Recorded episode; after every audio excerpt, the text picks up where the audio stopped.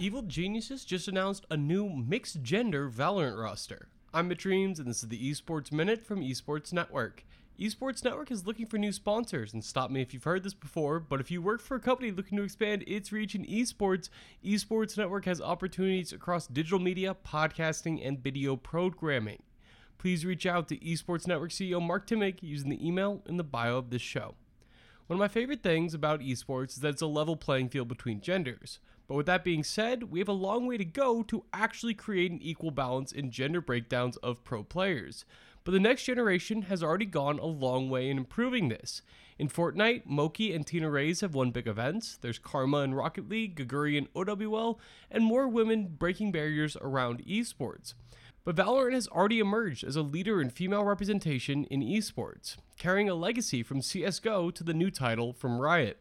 Today, Evil Geniuses announced a new roster made up of two women and three men.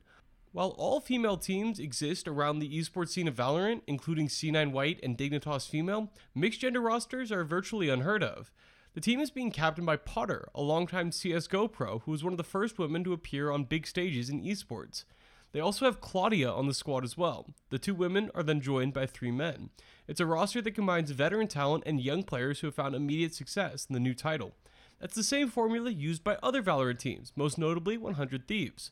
Women are completely capable of competing with solid teams, although none have really broken into Tier 1 status, at least right now. C9 White recently beat Renegades and another team to nearly qualify for a four team WSC bracket. I talked with C9 White Captain Mel for an article that I published on Nerd Street Gamers. I'll link to it below this show because it's very similar to what we talked about in this episode. But she gave an in depth interview covering some of the issues facing competitive female players, the importance of women's tournaments, and prepping for the upcoming Nerd Street Gamers Stage 1 Open Qualifier. Both EG and C9 White will be among the 128 teams in that open qualifier as Riot begins to add more and more structure to Valorant esports. That's all for this Esports Minute. As always, I'll be back tomorrow with the top esports story of the day in just a few minutes.